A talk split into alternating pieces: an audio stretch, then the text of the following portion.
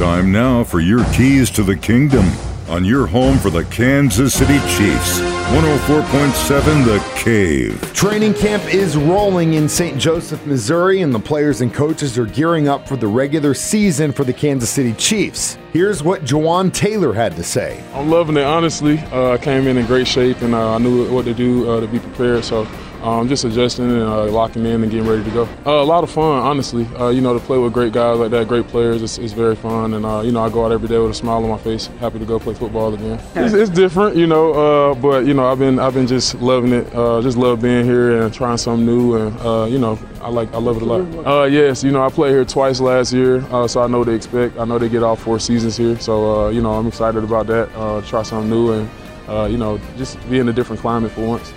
Those are your keys to the kingdom. Brought to you by Dr. Mark Melson, the doc that rocks, now at Springview Dental Care. And your home for the Kansas City Chiefs, 104.7 The Cave.